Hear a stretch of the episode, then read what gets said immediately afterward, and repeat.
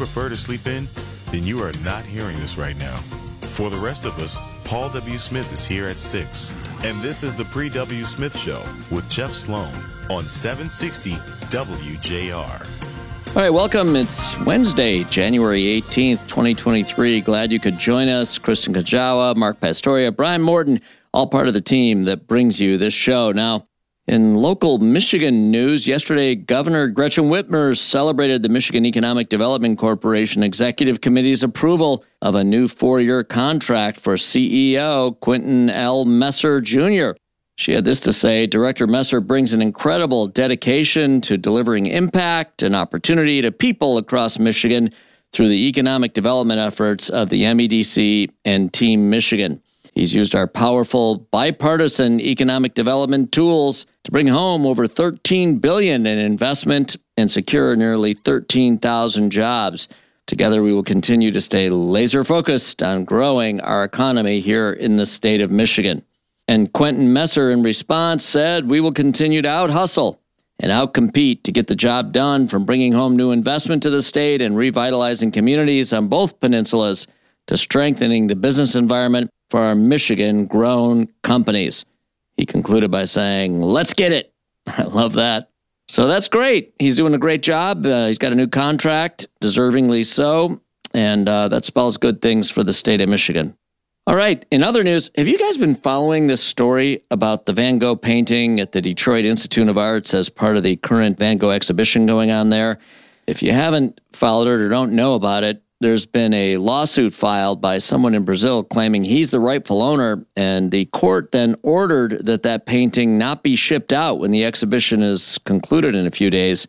The court's got to sort out who's the rightful owner. But in any case, now the DIA has filed its own filing in court, and they're saying that they're barred from being told what to do with the painting by the court because it's protected from such action due to the 1965 Federal Immunity from Seizure Act.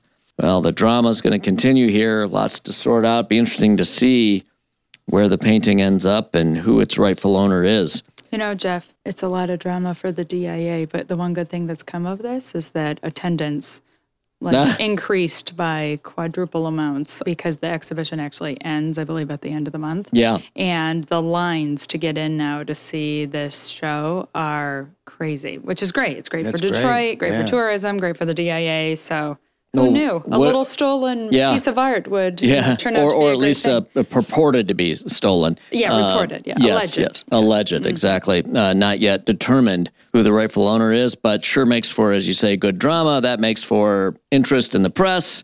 That makes for longer lines. More people wanting to go check it out. And listen, uh, lastly, in news this morning, Mark Pastoria, this is one for you. Boy, is this for you. And here it is. It's actually for you and the rest of us who happen to love pasta.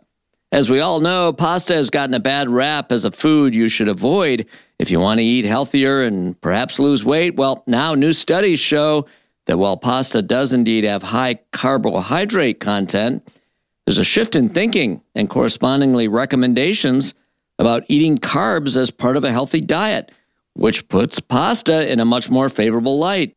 Experts now indicate that eating 1.2 to 6.5 times more carbohydrates in a day than protein is favorable.